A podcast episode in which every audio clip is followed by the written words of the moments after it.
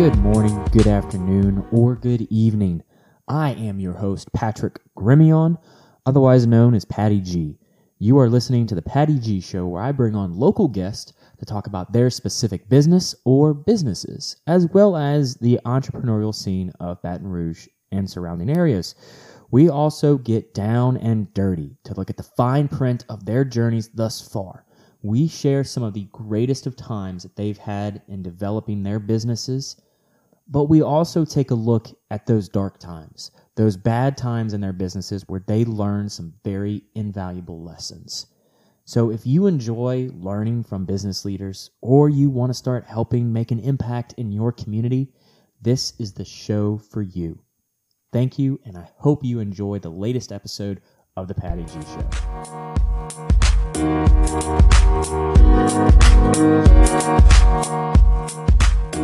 Hey, everybody, welcome to The Patty G Show. I am your host, Patty G. I have Rich, founder of RageWorks, with me. He is out in New York. This is kind of a special episode. We kind of tend to more focus on the Baton Rouge side of things, but Rich reached out to me through Instagram and we got connected and he has a really great story that I want to be, I want to share on the show. And I think some people will really provide or p- people will really get a lot of insight and value from his story and kind of see two different cultures and experience what they're like from both sides, you know, outside looking in and inside looking out. So Rich, thank you so very much for coming on the show. I really appreciate that. Um, tell us a little bit about your backstory and where you kind of came from and how you got started. All right. Um, so as, as you said at the start, you know, I'm the, the founder of Rageworks. And the, the funny thing is that, you know, my journey didn't even start with Rageworks. It started with one podcast way back in 2006. And, um, that was my first podcast, which was My Take Radio.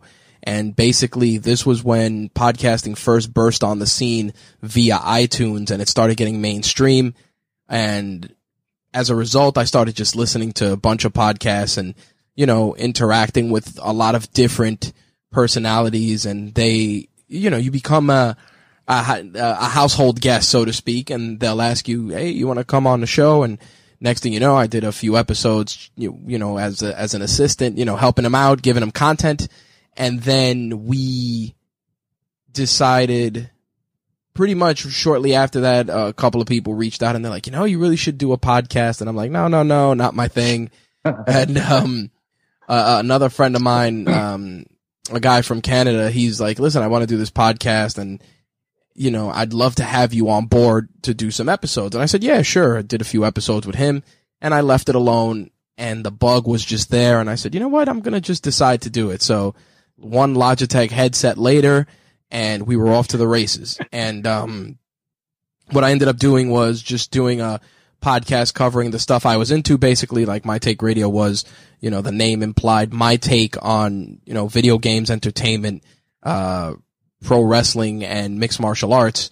And pretty much I did that for 400 episodes. But what happened was, as I did it, I got burned out and I stopped doing the show. You know, you pod fade and then in 2009, right. somebody shared a service with me called Blog Talk Radio. Now, Blog Talk Radio, for those that don't know, is another platform to podcast, but the beauty of it is that you do your shows live. And in addition to doing your shows live, you can actually take listener calls. So I said to myself, yeah. man, this is a, a, a huge dynamic, a big shift, and it eliminates the whole I'm going to talk into a microphone by myself for hours on end. So I decided to build a WordPress website, very rudimentary, and sign up for Blog Talk Radio, relaunch the show in a live format. And basically, I would uh, do a live show from 11 p.m. Eastern till 2 a.m. And I brought a buddy of mine in who was a moderator on MySpace to because one of the beauties of this service is that you can screen calls. So it's full on like a radio show. You can have a person screen the calls and they can actually send you chat messages, tell you what the person on the line wants to discuss.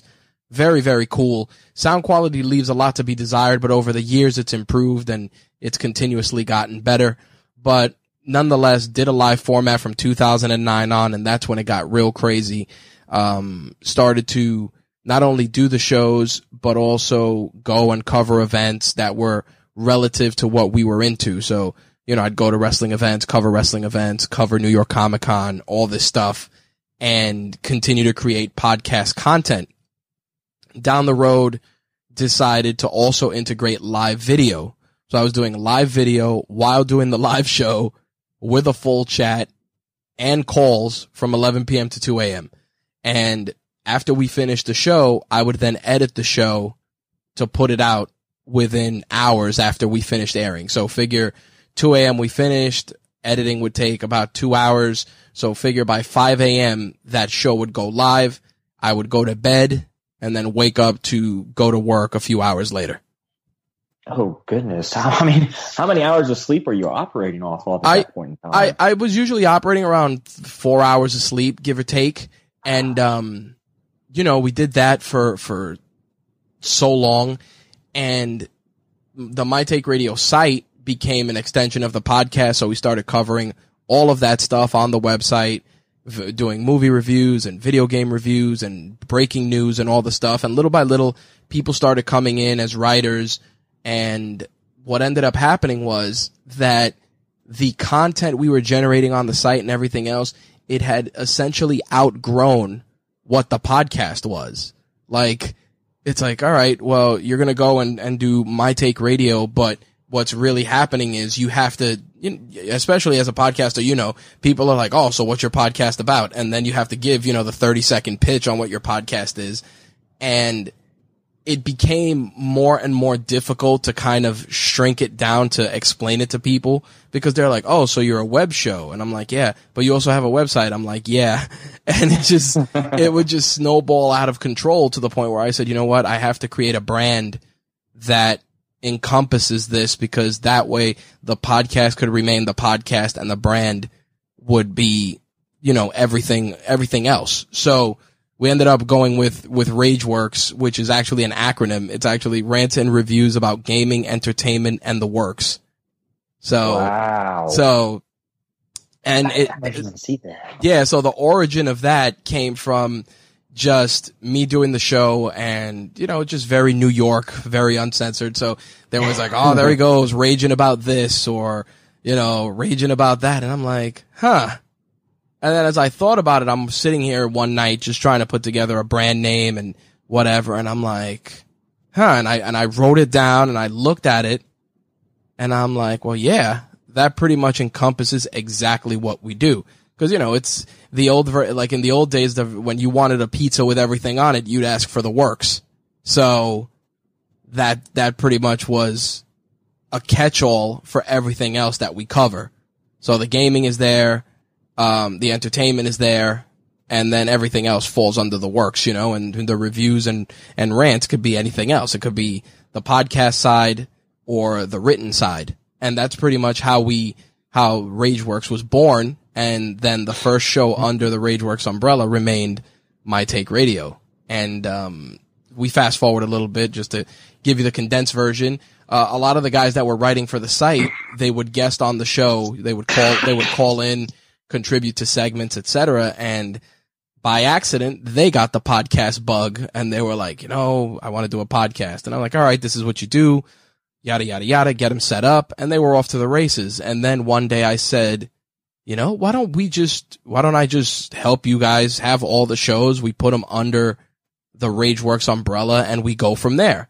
So my take radio turned into the RageWorks podcast network and all of the writers that had shows, their shows were under that umbrella. My Take Radio remained the flagship show. And then we reached episode 400 of My Take Radio. And I just reached a point where, you know, I'm a firm believer that if it stops being fun, you got to stop doing it because the energy, the vibe, everything that's a part of who you are for that product is not going to be there and people are going to notice.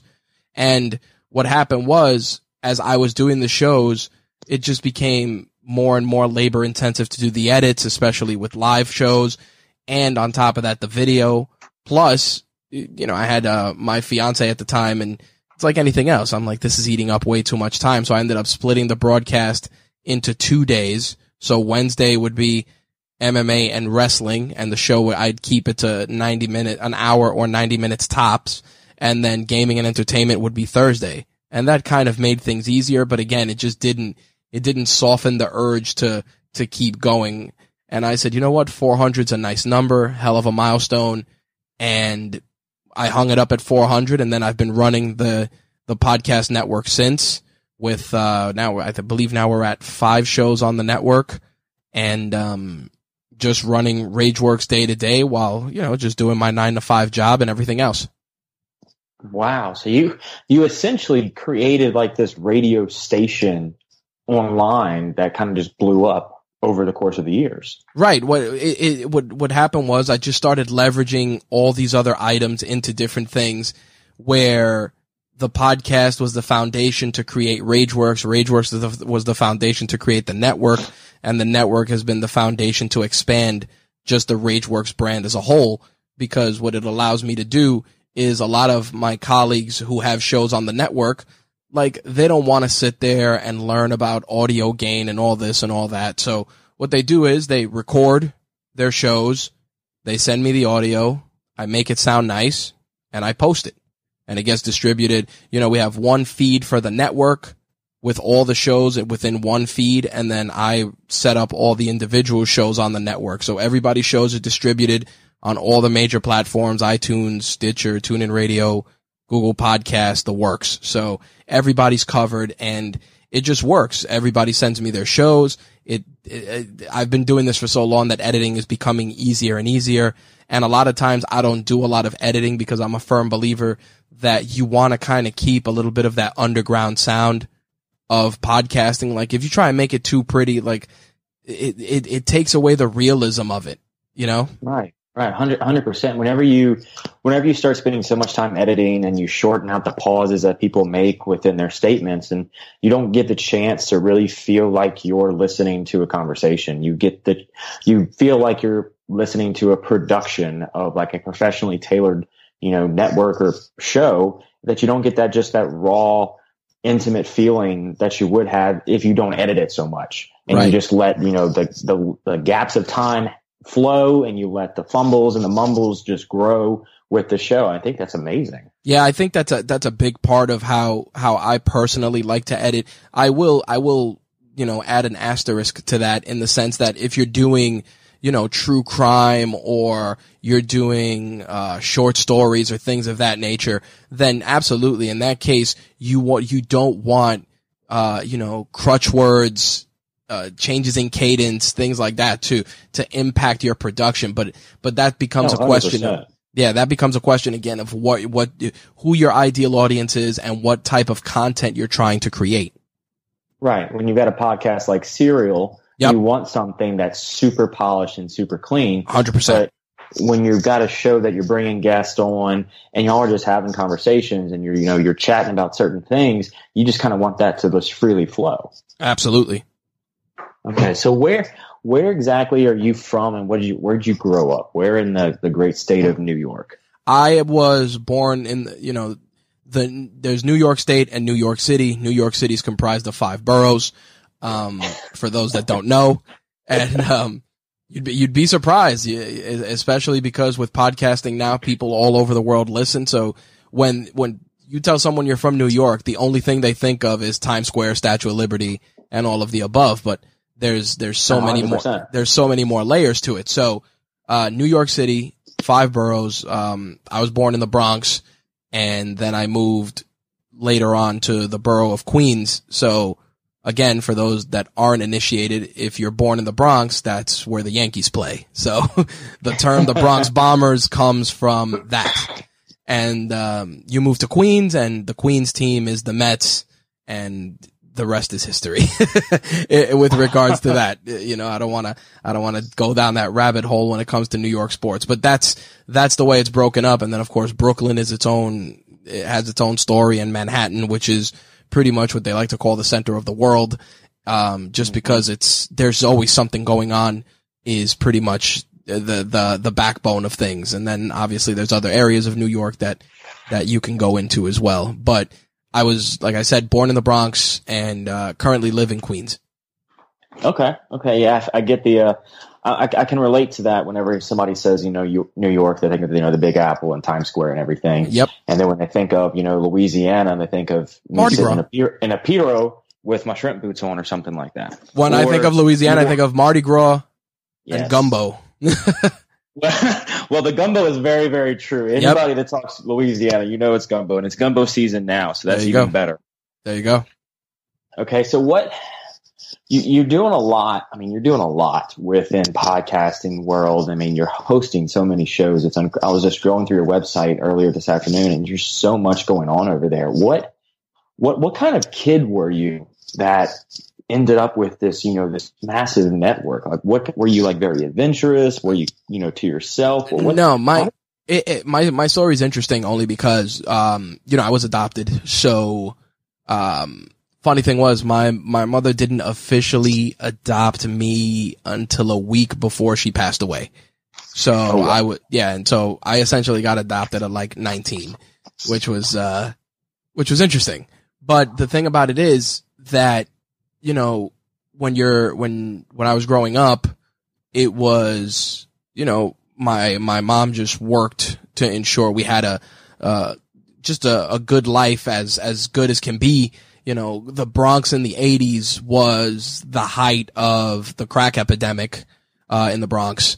So, you know, it was the, the parents had to work double time to make sure that their kids weren't taken by the streets or didn't become part of the streets. So, uh, my mom was, you know, she was tough. She instilled a, a hard work ethic in me. And, um, you know, she, she ended up using her work ethic to raise, she be, ended up becoming a career foster parent, raising a bunch of kids over the course of time. Uh, she ended up adopting my two sisters, you know, years, you know, many years into her career and she continued pretty much taking care of um, special needs children all the way till she passed.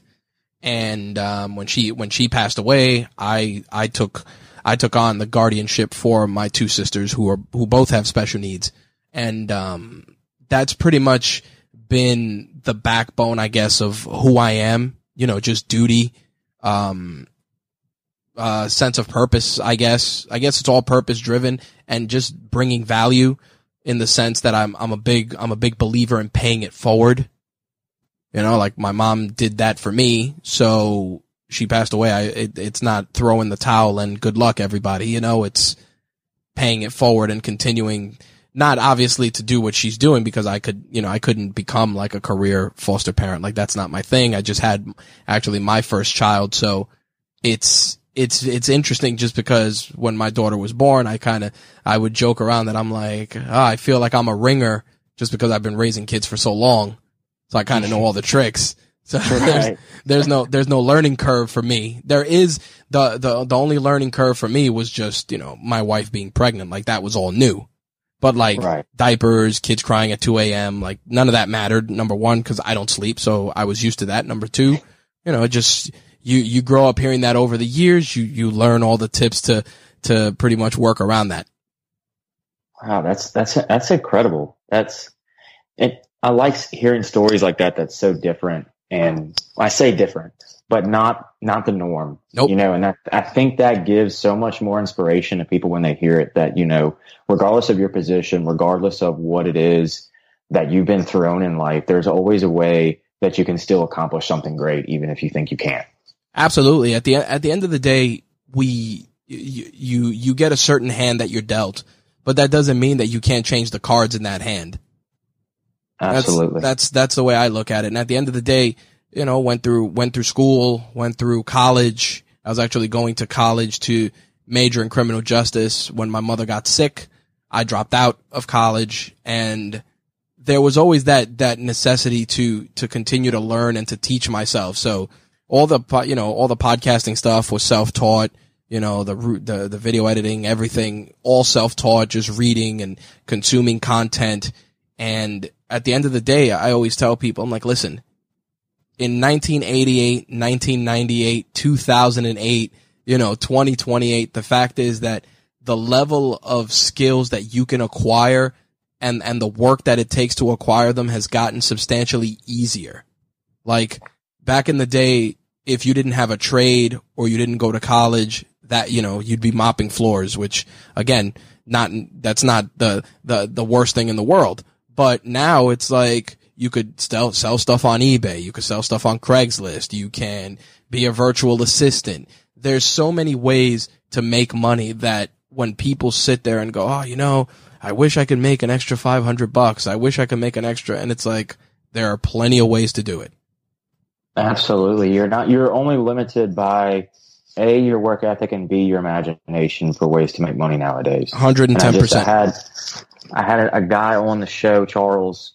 He's, he was on the last episode of the show and we had that, you know, a similar discussion in the fact that his, his business is selling pumps online. Yep. And he saw the, the fact that the people who are moving into the directions to have this purchasing power are actually the, his same generation in the fact that they want to do everything online. So he was able to realize people in the position to purchase these specific industrial pumps are getting older and starting to retire. So who's getting in their place? Well, Yep. people like me who do everything online. I mean, growing up, our our books were Google. You know, we would always, oh, what's the what's the answer to this question? Oh, we get out and we Google it. That's And right. so times have just so far adapted and technology has advanced so far that anyone can make money on the side or even full time if they just take the time to learn and educate themselves rather than sit around and say, you know, things just aren't going my way and maybe one day they will.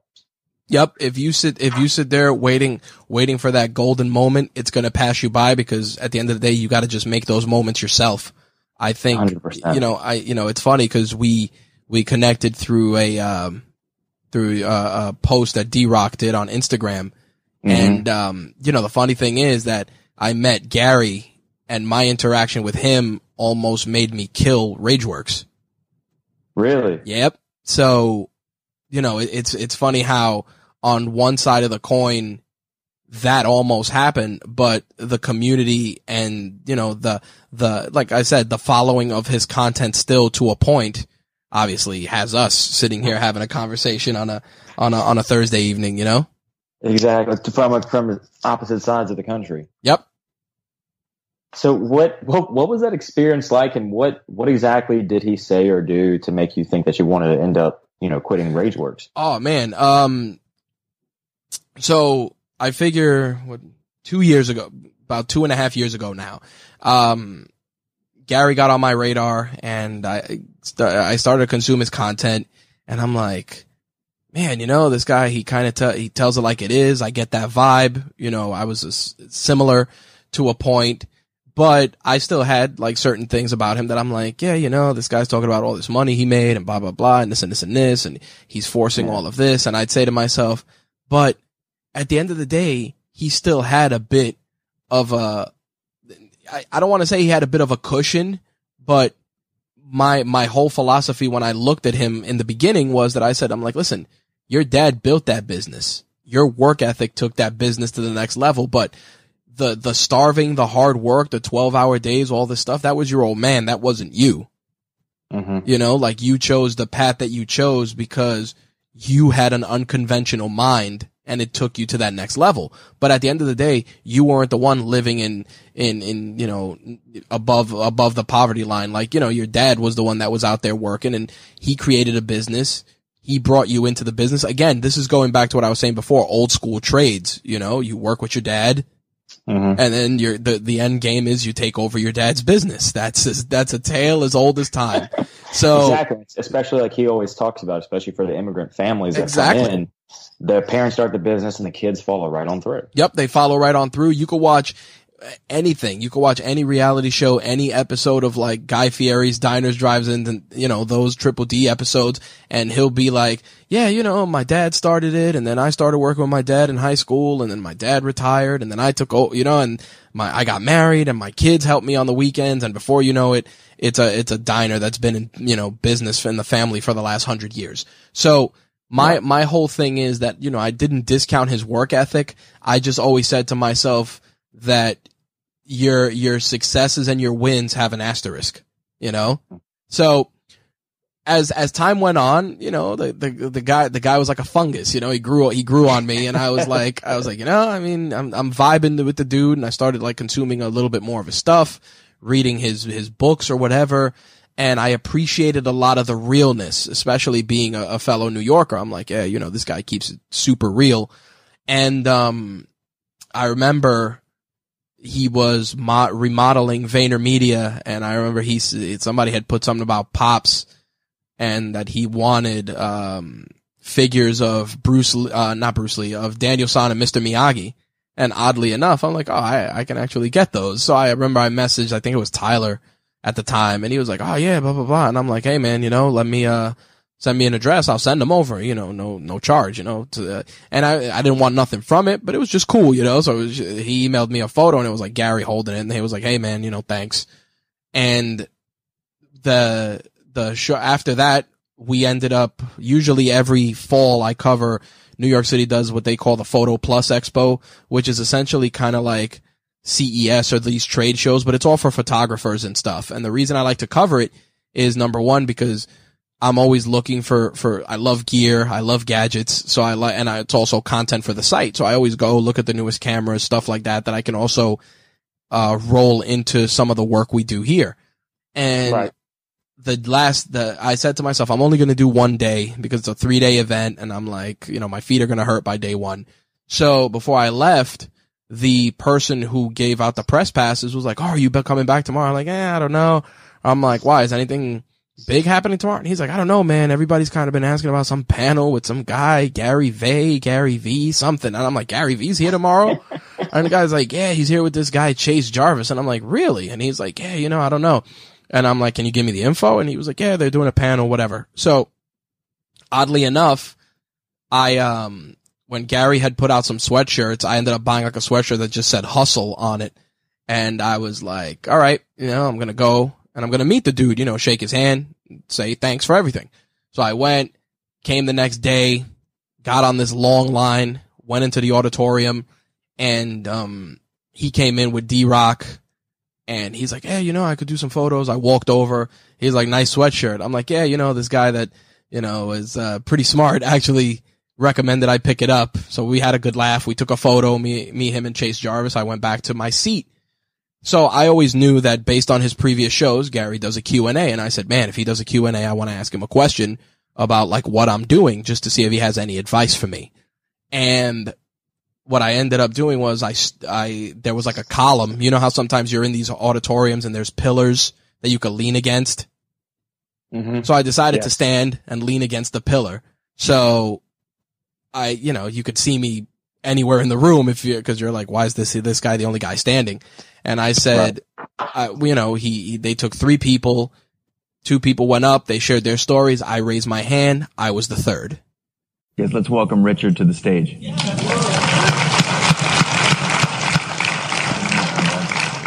Thank God, thank you guys for picking me. Appreciate it. Gary, I've been doing the patience thing. I've been podcasting for 11 years, content creating, a lot of sleepless nights. Haven't made a dime. And the thing is, it's like, you know, I want to support my family, keep doing my nine to five. Of course. And I've been doing it, you know, posting on Instagram in between my lunch breaks, writing posts for my site on my phone, yep. et cetera, et cetera. But what do you want to happen? Let's start there. What's making it for you? All I want to do is review products, write about video games and podcasts. And get paid. And get paid. How much have you reached out to ask people for money for doing it? I've been reaching out. let's let's be really honest here, because let's take advantage of this moment. Yep. How many hours in the last 11 years, and I'm asking you hours, mm-hmm. have you spent emailing Activision, emailing Sony, e- emailing and saying, I would like you to pay me to review this product? At least 50 hours. Yeah. In 11 years. Probably a little more than that. Okay give or take. And you've gotten mainly no's. Some yeses, but not consistent, and that's where the the problem comes from. It's you know playing the long game, playing yep. have you had, a lot of the free content. Yeah, I get it. Give, giving it all. And Richard, and real quick for everybody, there's unlimited stories like this. It comes down to two variables: either a, you're not good enough right. that the market wants to pay because there's a lot of reviews, which hurts, yep. or b, which has been stunningly often, you're not the person that should be the business person. You should be the creative. Right. What runs through my mind is in your circle of life, is there some homie that could be your 50% business partner where she or he may spend all the time trying to monetize the creative and 50 cents of a million's a hell of a lot better than zero of zero. One is better than Right. zero. Like That's right. It's true. But no, I, that that's the thing. Like you know, I have people that have been helping me on the site for years. Yep. You know, I built a podcast network from it, doing shows for other guys. You know, Yep. other people that are on there giving other people opportunities. You know, the, the Have you charged them? Maybe you're a platform that springs other talent instead of being the talent. Yeah, I haven't. Maybe I you're a haven't- B2B business instead of a B2C business. Yeah, I haven't. I haven't charged them just because I was giving people opportunities. You know, Sure. I started writing. They're like, "Hey, I want to do the podcast thing like you." I gave them the opportunity. You know, we got. Have any of them gone off and done real things? No, they're still they're still grinding alongside me. You know, Yep. some guys hit 100 shows already, Yep. 200 shows, 500 shows. Yep. But that's the thing. It's like I kind of feel like I'm spinning my wheels a so, little bit. Mm-hmm. So if nobody was here and you were with yourself in the mirror and it was that moment to say, why hasn't it happened? What would be the answer? For real. Don't think- bullshit me. I think it's just spreading myself too thin, Okay? more so than anything. So stop doing that. Have you tried doing? No, no, hold on, Chase, I apologize. Keep going. No. You just like being spread thin? No, it's not. It's not a question of it's by choice. It's because it it's kind of forced. Everything's by choice, brother. Well, I You mean, have- I'll, you give, I'll give you personal context. and I'll Please. explain. Um, I've been raising my two sisters. They're both handicapped. Yes. I've been doing it for the last 17 years. Yes. Uh, both of them are special needs. So, Yes. you know, doing that, That's a nine to five job. Yep. Being a husband. Yep. You know, doing all that plus trying to grow a business. Yep. Spreading yourself thin. You know, you I work 40 hour work week. Yep. My wife spends most time sleeping by herself because Yep. I'm downstairs doing Working the grind. Yep. Wake up at, go to bed at 5 a.m., wake up at 9 a.m., go to work, work till 7 o'clock. Richard, That's there- what I mean. listen, this is not fun for me to say, Go ahead. but I want you to win. Appreciate it. There's a very fine line between perseverance and delusion. Right. It's very thin. 11 years and your circumstance, there, first of all, you, it sounds like you, you can even tell you like what you're doing. I love what I do. Right. You might just have to settle into that. Because when I am auditing this, and I don't know everything, right? But even on quick intuition, you might be better off making money in some other way that you're not seeing. But there's a love to the consumer facing output that you're making that you may want to not let go of. You might be able to make 80K at a B2B business on what you're doing because it seems like you have a lot of experience and you could easily, pretty quickly, start charging people $500 a month, teaching them 11 years of experience. That's super valuable. Times 80 people, it starts becoming a real business. You just might like the thrill of putting out an output into the world. I think you're putting your talent in the wrong place. I have a funny feeling, you know my flip challenge. I have a funny feeling you'll make way more money if you wake up at 6 a.m. on weekends and go in garage sale and flea market and Goodwill stores and buy underpriced equipment in this industry and flip it because you actually know the value of all this shit. Like, you're gonna have to make a choice between happiness and dollars because 11 years of data are staring you in the face saying what you're doing isn't working. And so you've got to decide if you're not going to be the personal brand, like, what do you want to do now? Do you want to accept it because the love is so awesome? Or do you want to transfer the skills and the knowledge into something that's a more monetizable reality? And that's up to you. There's no right answer. Maybe those nights are a lot of fun. I, I find people that trip up on three things. One of three things. I'm, I'm borrowing from a friend Tony Robbins. So state, story, and strategy. You usually are effed up on one of these three things. Mostly, I find it's the state. If you can't have control your state of mind, if you're not healthy, taking care of yourself in a good spot, it's very, very hard for yourself to, to tell yourself a good story because this is required. I'm good enough. I'm enough as who I am right now to go out there and put the work. I'm valuable. Um, I can do this. These are stories. And if your story is like, this is impossible, I'll never get there, then you go back to state. Fix the state first, because you have to have a good state. Tell yourself a good story. When you get the story part figured out, then it's strategy. I hear you oscillating a little bit between story and strategy, because I hear a little bit of like, I want to do this. 11 years, bro, is a lot, a lot. Uh, was it Nicole who was just up here? Six months and she's getting impatient. You've been doing it 11 years. Yeah, Okay. you know- I love that. I love that. It tells me you've got a pretty good state. Your story is good. It's not, it's, it's a little bit flimsy because it's been 11 years now. What I hear you not innovating on is your strategy. You're trying to do the same thing. And what Gary's telling you is, how can I make money? Is it here? Is it here? Is it here? Am I charging people for my MCM? Am I reselling the gear? How can I make the living or the life or at first just some money in that world? It seems like you've been doing the same thing. And that's, Money, you know, the money's there. It's been small, like I said, just small here. great- and. Real quick, People wanna Richard. buy That means the money's not there. right. That means It's not. Yeah, it's not. It's Small not money for Start, 11 start years. with that. Start with that. The money's there, but it's small. No, it's not. The money's not there to the satisfaction that you want. Some people want 50,000 a year, some want 5 million. The money's not there, and that's okay. Listen, being an entrepreneur right now has tricked everybody. It feels like anybody can do it. It's super cool. It's super hard to build a successful business. Absolutely. It's super hard. It's an actual skill. Like the end. You know, I walked out and I was just, no, no pun intended. I, you know, or excuse my language. I felt like shit. You know, I was like, I was like, that, that tends to happen when somebody tells you everything you're doing is for nothing. yeah. per- So, so, so, Change you your know, path. Uh, yeah, that well, that's part of it. And then you think about it. You've been doing this for so long. You know, myself or whoever is in that situation, and you're just like, damn, have I wasted my time? And then as I'm thinking about it, I'm getting ready to. I didn't even stay the rest of the day at the at the convention. And I'm walking out, and I'm saying to myself, man, maybe maybe I should just maybe I should just pull the plug. So I walk out. I call my wife. She was like, "Oh, how'd it go?" And she, you know, I was like, eh, "It kind of sucked." And she was like, why? And, you know, I told her what he said and she goes, listen, everybody's road, she said to me, she goes, everybody gets to where they're going to get to in their own way. His way was, you know, doing it the way he did it. Maybe your way is different. Maybe your way isn't that way. Maybe, maybe you, you use part of his advice or maybe you don't. But she was like, but don't, don't kill what you work so hard to create because some guy that, that, you know, that, that talks of, she was like, you know, that talks shit on the internet, um, told you wasn't the right way to do things. Cause she was like, you know, and she said, she goes, you know, he didn't exactly ha- do things the way you're supposed to do them either. And look where he's at now. So, you know, it kind of just sunk in and I ended up just that, you know, I came home, whatever, we hung out. Next day, I kind of just felt like I had a moment of clarity. I said, you know what? I need to stop looking at this business or what I'm doing as the, you know, the golden ticket, the way to get out of, you know, the doldrums of life. I need to just keep doing it. And as long as I'm enjoying it, that's the price tag that I, that, that I'm willing to accept.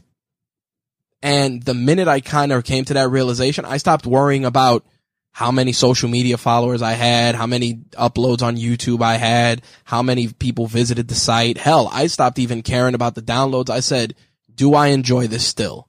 Yes or no? Which goes back to what I said before. Like when I reached 400 episodes, it stopped being fun. So I said, that's the end of the, the show.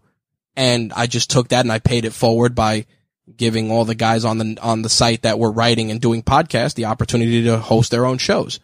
And, um, like I said, that interaction almost, you know, like I said, I literally was going to come home and delete my, my WordPress file for the site and just close it down. Like that's where I was. Like I'm on the train and I'm like, all right, I got to decommission this and deactivate this and this. Like I legit had it in my head. The You train already- ride home. you started going through all the steps on your ride home of how you were going to start shutting this thing down. Yeah, like I already, I had already, so then I got home and one of the guys that did their, their podcast, you know, he sent me the podcast edit. I listened to it.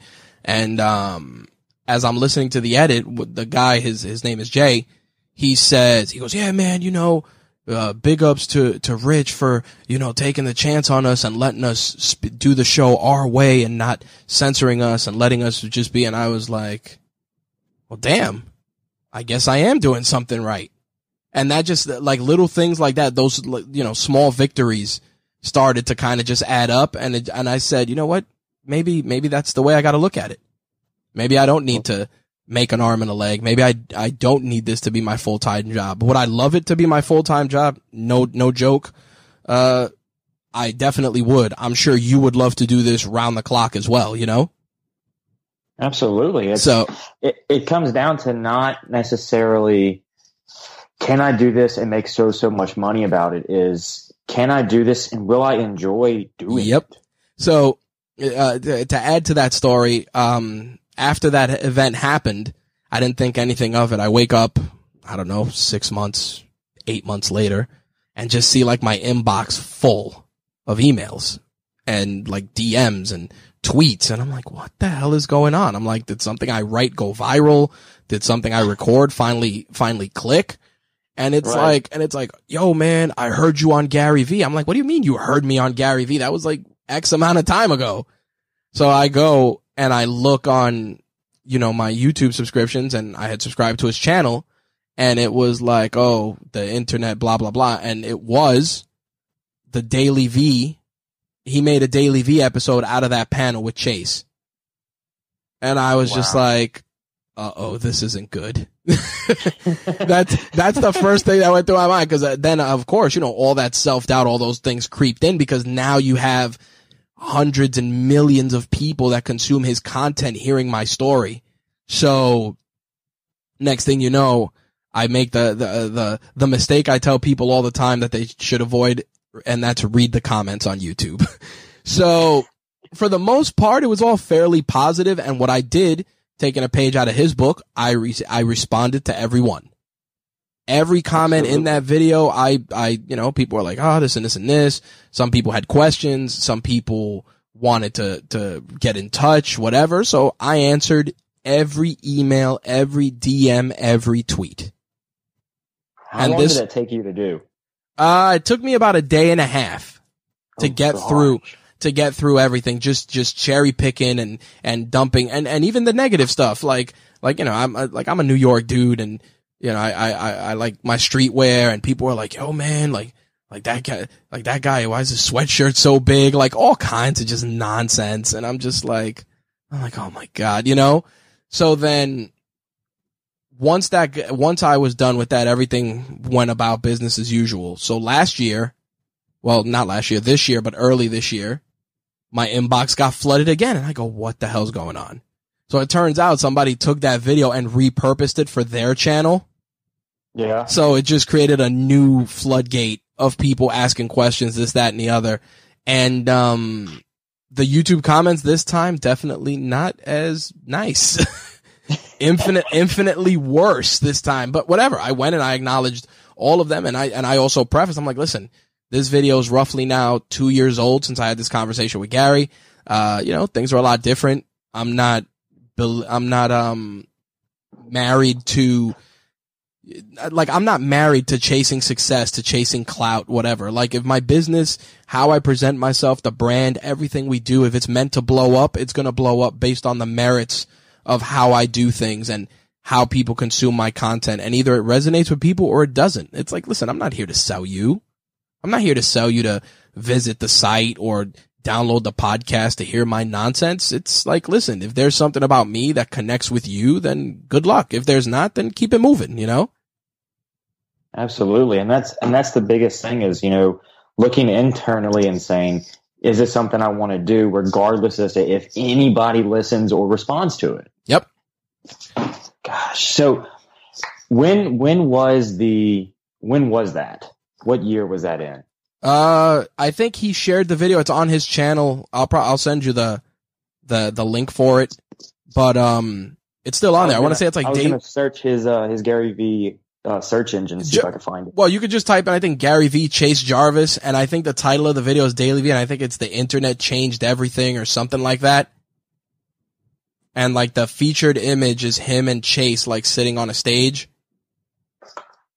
But, you know, you can see the video and see it, for, see it for yourself and just see him just skewer me to, to, to no end. But again, all, not, not in a malicious way, but in a way Right. that the and you know a, a lot of people said to me they're like you know you're sharing your story with a guy and the guy's coming up with a solution for you in 5 minutes so it's it's it's interesting because it's like it's like me giving you a dish giving you a piece of it telling you to give me your thoughts on it and you're only basing your thoughts on one piece of the dish Right. if you eat the whole dish, your opinion may change completely. You may get different flavor profiles, different combinations. You may not realize that maybe you needed to put this sauce or mix it with this. You're, you're not going to know that because you're basing it off one bite. Right. And that's kind of, you know, as I started coming to those realizations, it made my interaction with him. Don't get me wrong. You know, I still respect what he does. I still like his content. But I, what I did was I used something that he said in many of his videos. He goes, listen, man, don't sit here and watch my crap and listen to my crap and buy my books. Go out there and do. And that's what I just Absolutely. did. I went out there and, and just, I kept doing. Don't get me wrong. I'll check in and I'll, you know, the occasional video and the occasional, you know, post and I still read a lot of his stuff and I follow D-Rock and those guys because you never know. You never, like, think about it. If I would have punched out on my interaction with him, I wouldn't have been in D-Rock's thread. And again, we wouldn't be speaking. So see how it's, see how weird it is? Oh, 100%. And I'm, I'm kind of in that, not necessarily the exact same boat, but in a boat of I just absorbed all of his content for like, you know, six to eight months straight. Yep. Just every single day. He was in my ear. And then finally uh, he said something. and I don't remember exactly what he said or what video it was, but his casual, his, you know, his continuous lineup, just do, stop making excuses and just do. Yep. And then that's when I started the podcast. I was like, okay, that's it. And so since then, since then I haven't listened to a, a single episode of his since Yep. just because I've been constantly working and constantly trying to make and constantly doing this podcast. That's it. And there's, there's so much truth in that just simple sentence of just do. Yep. I mean, cause every other excuse in the world goes away. Hundred percent. like, you know, I just need to get down there. I need to do it because before then it was, oh, I don't know if I'm going to be any good at this. I don't know if anybody's going to listen. And it's like, you know what? It doesn't matter. If it's something you want to do and it's going to make you happy, go for it. Yep. Worry about making money later down the road, even if you want, if you want to. You don't necessarily even have to. Well, the thing about it is that, and that was the whole thing, it, the definition of money. And he said, he said it once and a couple of other people said it. Sometimes you want to be the number one guy at Facebook, but guess what? The number five guy is probably just as happy. Absolutely. And, and you have to, you have to come to that realization. What, where do you want to be? And, and I said to myself, yeah, you know, would I love to do this full time? Great. But doing this for as long as I have, no lie, has afforded me and let me see some amazing things. Absolutely. It's the, the things that the money ne- can't necessarily buy. That's it's right. The experiences you gain through doing what you're doing is I- just priceless. Yep. I went from a kid reading about Toy Fair to a guy covering Toy Fair. Exactly. That's so. What is your? I mean, is this what you do? Full? Is this your full time professional career, or is there a different, you know, quote unquote nine to five that Yeah, you go I- to every day? Yeah, I have a, a regular nine to five. I work for a, for a, I, I'm a remote employee for a company that's based out of Atlanta, uh, that used to be here in New York. And for whatever reason, you know, they've, they've changed owners and everything else. And I still have a job. So I guess I'm doing something right, you know? And, um, right. I've been I've been with them for 19 years, and um, like I said, during that 19 year journey, 13 have been you know pounding pounding the stones to grow My Take Radio into RageWorks, the Rage, RageWorks into the RageWorks podcast network. So that's, That's it. It kind of just runs together. And again, you know, the, the, the I went from worrying about oh I'm going to turn this into a full time job to I'll get there when I get there. But and and I'm gonna share this with you and and your audience. I also said to myself, I'm like, I'm gonna, uh, you know, I turn I turn 40 next year, and I said to myself, I gotta put foot to gas and either put more energy into this to make sure that it can get to that next level, or if not, I gotta scale back and then just remove certain aspects of it from like don't get me wrong i'd still be running like the network and stuff like that but i just wouldn't you know, just be writing content and going all these events and stuff because at that point you gotta just, you gotta, you know, again, uh, you gotta shit or get off the pot, you know? exactly. You're either you're you know a thousand, hundred percent all the way in, Yep. or you need to scale it back to where it's manageable. right. Exactly. Yes, and, I, and that's that's something that you know tends to strike with a lot of people is that you know, oh well, I'm going to start it off as you know just as a little side hustle, and then when it gets to that point, they can't see the jump diving all in, Yep. so then they back out and either keep going as a hobby or they just drop it all together and they never know what that could have been. Right. And that's exactly it. You have to, and, and even still, it's like, you don't have to be married to it where you're eat, sleeping and breathing it. Like again, like a podcast. It's like if you're doing a podcast, you're recording it for an hour once a week or Mhm. every two weeks or every month. And those are things that you have to kind of compartmentalize where let's say you release a show every two weeks, then you know every two weeks people are counting on you to release that content. You release it, and you go about your business. And that's it. You know, you promote it as, as well as you can. I always tell people to automate a lot of their stuff. Um, usually whether it's, you know, using services like Buffer or Social Bee, because again, that you, social media shouldn't become the end all be all either. The only thing I tell people is to always make sure you respond to your comments, both good and bad, or, you know, just make sure that you're active enough in your community and the communities that surround you to help grow your business. But don't, don't be, don't, you know, don't check Instagram every hour. Go outside and eat a, eat, eat a meal, you know, spend time with your family. Don't neglect your kids. Don't neglect your wife, you know, things like that. Because th- that support system, if you put a, if you put a bullet in that support system, guess what? When it, when the, when the business side gets hard, no one's going to be there to pick you up.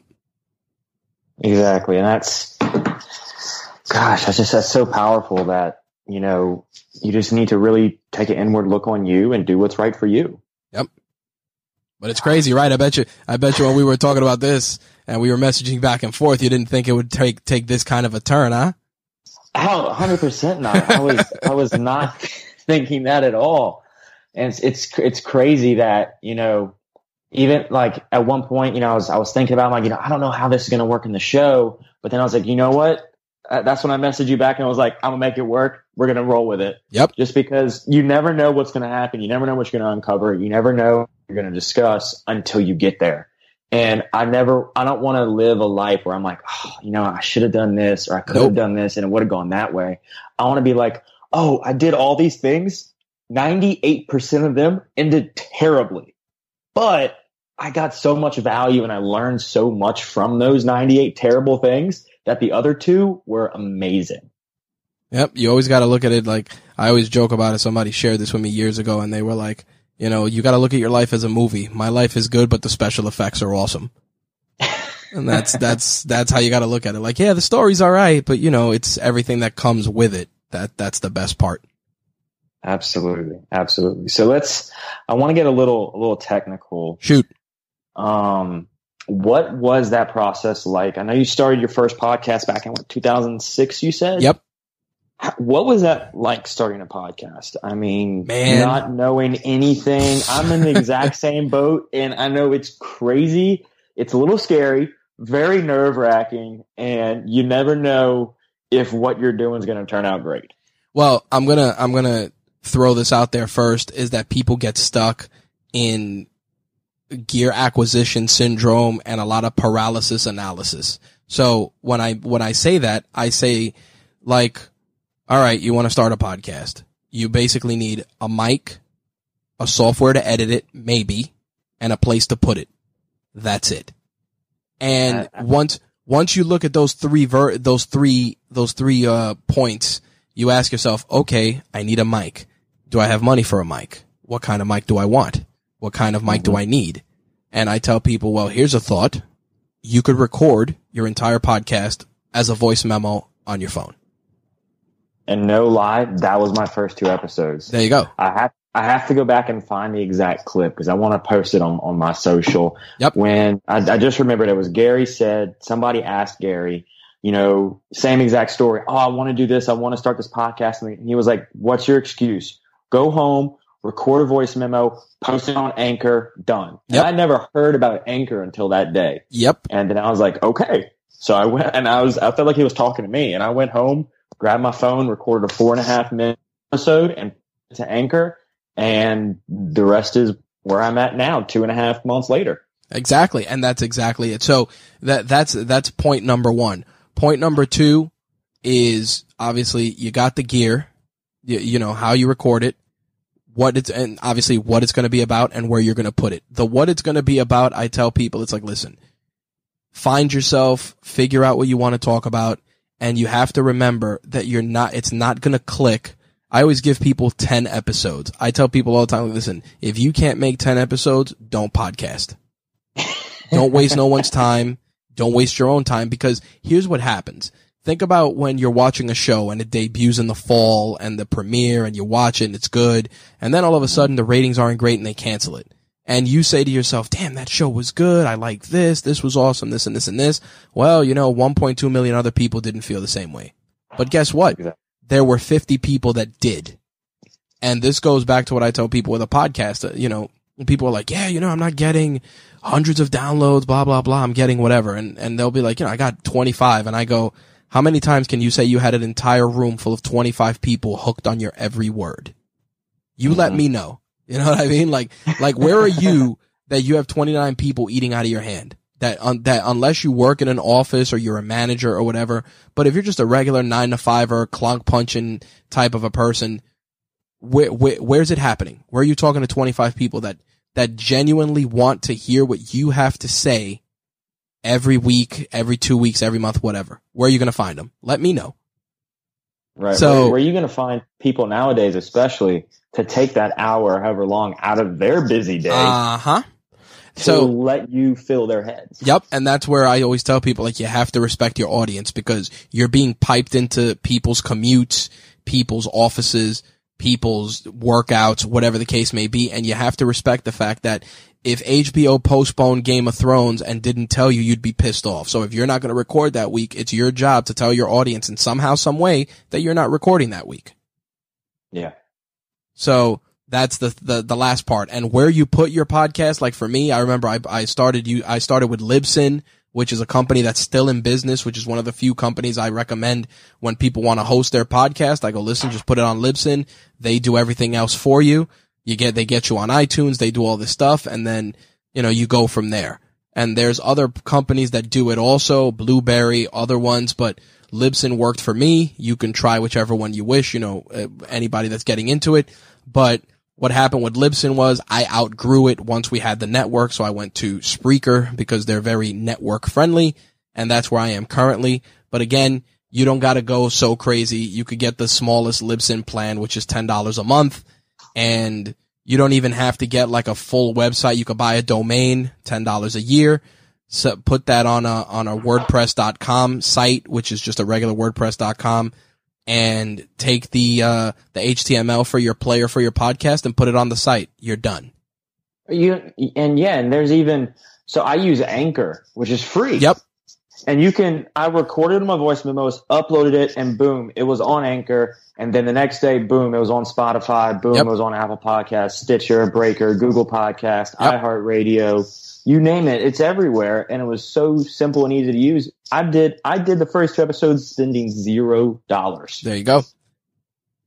So that's where, you know, in terms of technical, that's where it was. When I started in 2006, I had a, I had a Logitech headset mic and I recorded right into Audacity, which is free. I knew That's what I nothing about editing, nothing. There was all the pauses, all the ums, all the crutch words, all the, you know what I'm saying and all that stuff. All of it was there. All of it was there for God knows how many episodes. And as I learned about editing and learned about little things, I'm like, all right, I could trim here, I could do this, and then that became a little bit more uh, robust. And then years later, like I, I don't use Audacity as much now. I use a, a software called Hindenburg Journalist, um, because it's uh, it has a lot of tools and a lot of things that are very podcaster friendly. Like you can automatically level your audio. You can do what's called non-destructive editing, which means that let's say you delete something on a, on a, on an audio track. All you have to do is drag the cursor to restore the, what you deleted instead of having to hit undo three or four or five times to bring it back. So, Right. so then you things, lose all the other editing stuff. Right. Three or four times. Yep. So so things like that, you know, just improving the toolkit little by little. Um, in terms of microphone, like I said, I went from a headset mic to a blue mic to a blue snowball, then a blue Yeti, then the ATR 2100, and you know I'm using a Rode cat a Rode a Rode Rodecaster currently. And uh, same thing with the mixers. You know, well before mixers, everything was just recorded straight into the computer and hope for the best. And over time, you know, I had a, a, a big mixer and a noise gate and all this stuff, and then I ended up selling all of it and just getting a Rode a Rodecaster Pro because I said to myself, you're spending a little more money, but you eliminate so much equipment because of it that it just made it a no brainer. Right. Makes it so simple. And that's, you know, that's something that a lot of businesses, not even just podcasts, will start out with. You know, if you want to start with, you know, an online retail shop where you need to, like you said, make your WordPress and find some products, and then you slowly grow and mature from there. Whereas a lot of people get stuck on the fact that they need the very best right out the gate. Yep. It's like, no, you don't. You you need something to get you going, and then you can figure everything out along the way. Yep. Gear acquisition syndrome. And like I said, paralysis analysis. You know, let me ask this person. Let me ask that person. Oh, what do you think of this? Before you've said, you've just wasted two hours asking people over the course of a week, should you or shouldn't you, let's say, start a podcast when you could have gone to three most trusted people, get what you're going to get. Maybe it costs you 15 minutes and that's time you could have spent recording or watching YouTube videos to learn or reading a book about whatever it is you want to do. Instead, like I said, paralysis analysis. Let me ask, you know, my mom, my dad, my grandmother, my cousin, my guy, my friends at work. It's like, when it's all said and done, that's time wasted from you doing what it, whatever it is you wanted to do. Right. That's that's so true. You, the best thing anybody can ever do for whatever it is that they want to start or get into is just do. Yep. You know, lay all the excuses aside, just do and figure it out as you kind of fall down the hill. And I tell people, give yourself micro goals. Like I said, once you get past five episodes on a show, then all right, like um, the next goal is to record 10. Once you get 10 podcasts in the books, you know, and you start just engaging and seeing what the, where, where that, those numbers are coming from. And that's the other thing too. If you're not active and you're not reaching out and you're not doing audience outreach and you're not being active enough to where people want to engage with you, then you're not, you know, you're not, you're not ahead of the curve. I mean, tell people, hey, you know, you like this show, you got any questions, email me. You want to be a guest? Here I am. You want to join my Facebook group or message me on Instagram or whatever? Here I am. All the links, make sure your social stuff is in there. Because at the end of the day, people will want to connect with you. Because we are all creatures of habit. You know what I mean? I mean, our ancestors were in tribes. Nobody ever accomplished anything alone. Absolutely. It's you can you can get through life alone, but it's much much easier to Yep. find people to help you. and even and even going one step further, you, like you just said, yeah, you can get through life alone, and that's true. But you got to remember, you're not necessarily alone because when you applied for that job, somebody saw something in you that said you're a good fit. Hundred percent. So you're not quote unquote alone. Yes, you're not. You're not. You know, surrounded by X, Y, and Z, but still, that person took a gamble on you. Yeah, that that person saw something in you Yep. at that point in time and was like, you know what? Let's believe in him and let's roll with it. Yep. Exactly. So, uh, and this goes back to the whole, you know, the whole tribal nature. And, and don't get me wrong, I'm not telling people to run out there and become friends with everybody and do, you know, singing in the rain with, with with a bunch of people. But just make sure that you value and you cultivate a support system that's a means to an end. In uh, in other words, it's like you have people that are going to become sometimes your biggest confidants, your strongest advocates, and you may have never met them because that's where technology has taken us. Absolutely.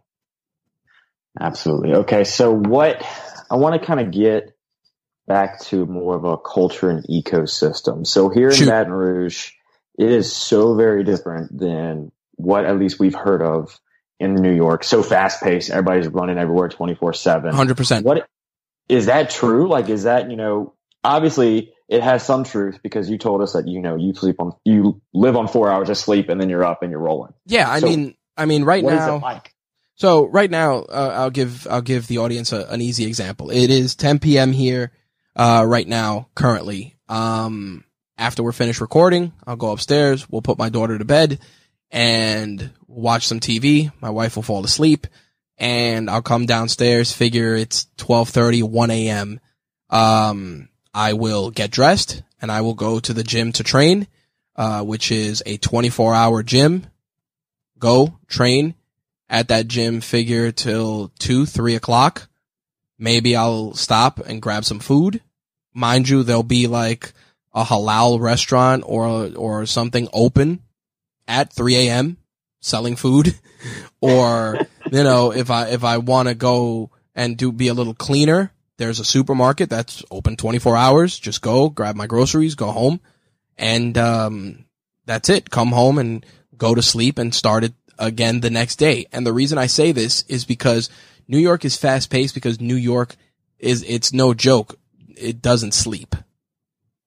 Yeah. You can wake up, you can wake up at 2 a.m. and say, I want a hamburger. And there might be a McDonald's that's open 24 hours that you can go and get a burger. Wow. So it's it's a, a city that never sleeps, and it's true to its nature. It's true to its nature in certain aspects, meaning like Manhattan, which, you know, we call the city. Um, you know, the, the Manhattan's always lit. Like there's always something to do. There's places you to go. There's all, kinds of, of activities depending on what it is you're into. As you come further out, like I said, into some of the outer boroughs, uh, results may vary depending on what it is because it's always very location based. It's like living in Louisiana. Obviously, you know, like if you're if you're in New Orleans and you're doing stuff, you know, New Orleans is going to be at, jumping at 2 a.m. You know, but maybe if you go, but if you go further out into Louisiana, it might be a place where all the stores close at nine o'clock. Right. Gosh, that's so true. So that's kind of it's the same thing, but it's just there's it, there's so much more of it in volume in New York that that's how it goes. Wow. So what what is your your next few years look like ahead of you as far as the RageWorks network and your regular nine to five? Uh, well, my regular nine to five um, has afforded me some incredible work life balance as of late. Uh, because now that I work from home, after because originally when my company relocated to Atlanta, they moved us to a satellite office, and working in the satellite office, we used to joke about that we were on death row because you know it's a satellite office. You know, somebody could wake up and say, "Why do why are we paying these guys? Why are we paying rent there?" like that's all it takes. All it takes is that one guy to wake up and go, "We spend how much on rent for an office for what? Four people? Why?" And that's it. So, um, they decided. You know, we had a new CEO come in at the time, and he came. He did a visit to our office, and after the guy left, we we knew we're like they're not going to keep this open. Then it just was a matter of okay, if they're not going to keep it open, are we going to become remote employees or are we going to get the boot? You know, so Right. you know they clo- they didn't renew the lease. They closed the office down, and we started working from home. And shortly after, you know, my my daughter was born. And the thing about it was that in terms of work life balance, that was huge because I got to be present for a lot of stuff Right. which obviously you work in a nine to five. Sometimes you're not there for those things. You know, like I wake up every morning, I'll punch in, you know, I'll log into my work computer to start work. And when my daughter wakes up, we'll have breakfast. You know, like that's, you can't put a, you can't put a price tag on that. So in terms of where I want to be in the future, I definitely don't see myself being where I am currently, not because of the, there's because of the job itself, but just because I kind of reached the ceiling of opportunity as a remote employee. So it's like you're not going to get promoted to X if you're not in the office, you know? so right. y- yeah, so so in terms of that, yes, you know, that that's probably that's probably going to be something that's going to happen. And I also feel that like anything else, there's a level of complacency. You know, I've been here, I've been there 19 years. That affords me certain freedoms and certain things, but eventually the, the biggest freedom you can have is more money in your pocket, which, you know, the- the- they're not, they're not really forthcoming with. So you got to say to yourself, all right, what move am I going to make? So if I do have to continue doing a quote unquote nine to five job, I'd like to do one where I still have some sort of a, of a healthy work life balance. That's, that's number one. Um, with regards to RageWorks, I just want to, just want to keep growing. Just want to keep giving people, uh, you know, non, non fluffy content. Like I always tell people, like, listen, you want a, a, a 7,000 page review on a, on an iPad? Go to The Verge. If you want a review that'll tell you in 10 minutes if it's a piece of crap or not, then come to us.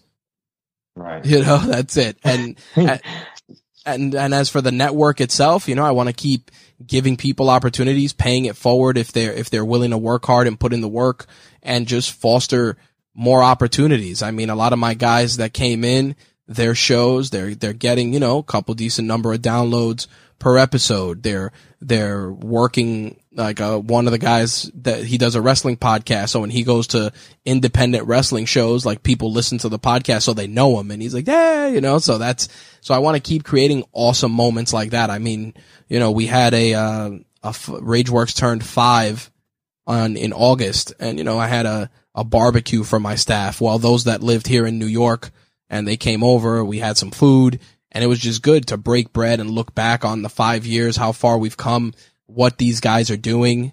And as somebody who's watching it unfold, going back to what I said before, had I pulled the plug on that, these are things I wouldn't see.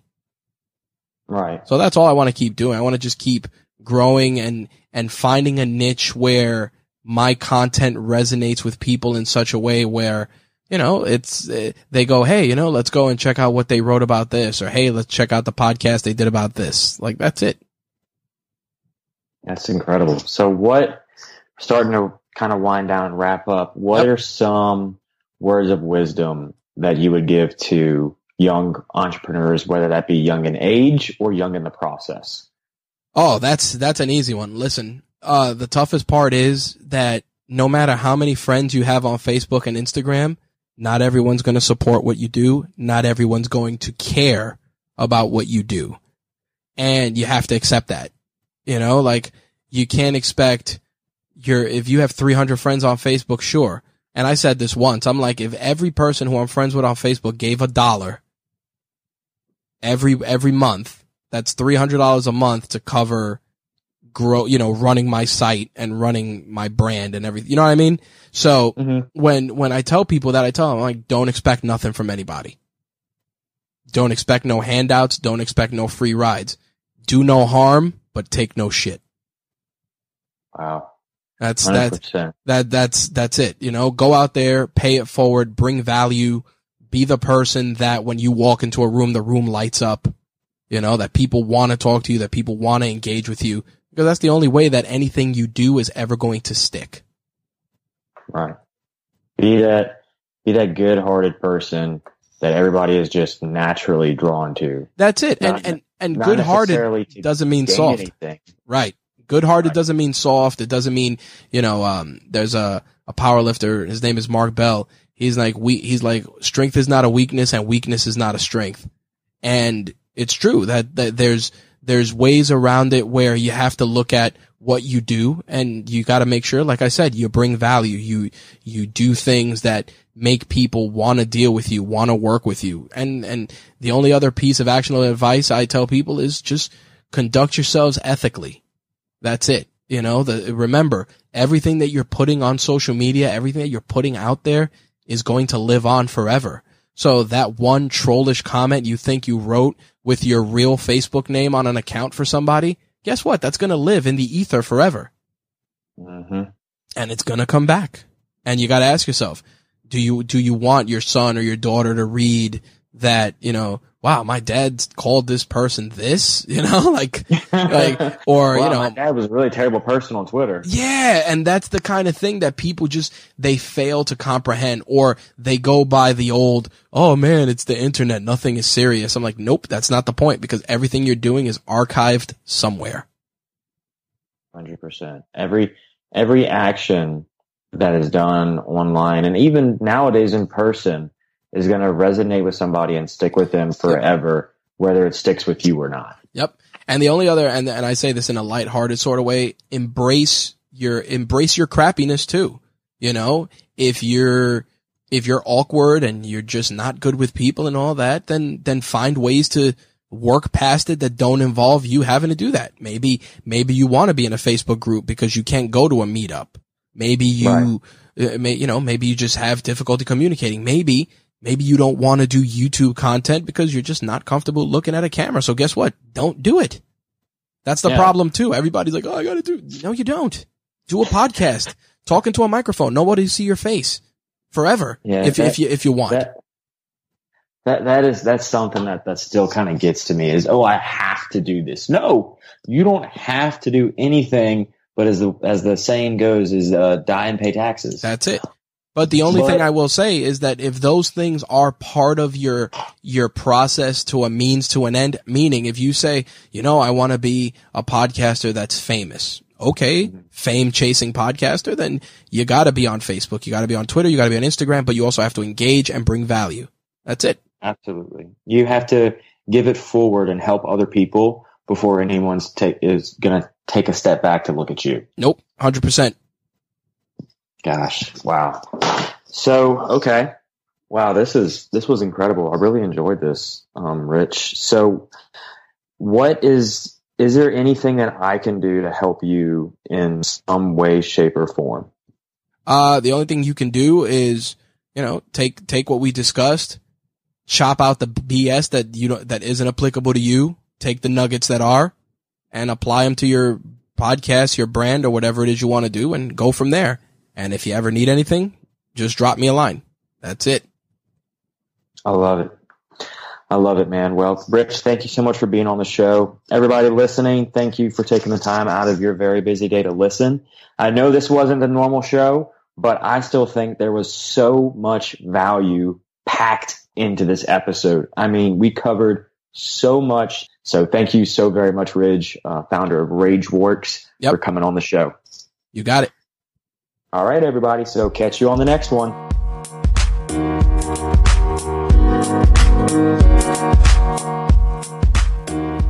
Thank you so very much for listening to the Patty G Show. I appreciate you taking the time out of your very busy day to give this show a listen. If you enjoyed the episode and want to help us out, be sure to click that share button, like the Facebook page, and leave a review wherever you listen to podcasts. And with the show constantly growing, we are continuously looking for new guests to come on and share their unique story. If you or someone you know would be a perfect candidate for the show, be sure to reach out to us through the Facebook page at facebook.com slash the Patty G Show. And finally, I hope that this show inspires you in some way to get out of that everyday muck we call the comfort zone and try something new, whether that be starting a new business or even taking up a new hobby. Just go on out there and give it a whirl. We got one life. Let's live it to the fullest we can. And if there is anything that I can do to help you with that, be sure to reach out to me through the Facebook page. I'm here to try and help as many people as I can get one step closer to achieving their goal. Now you go out and have a fantastic day. I'm Patty G. Thank you so very much for listening.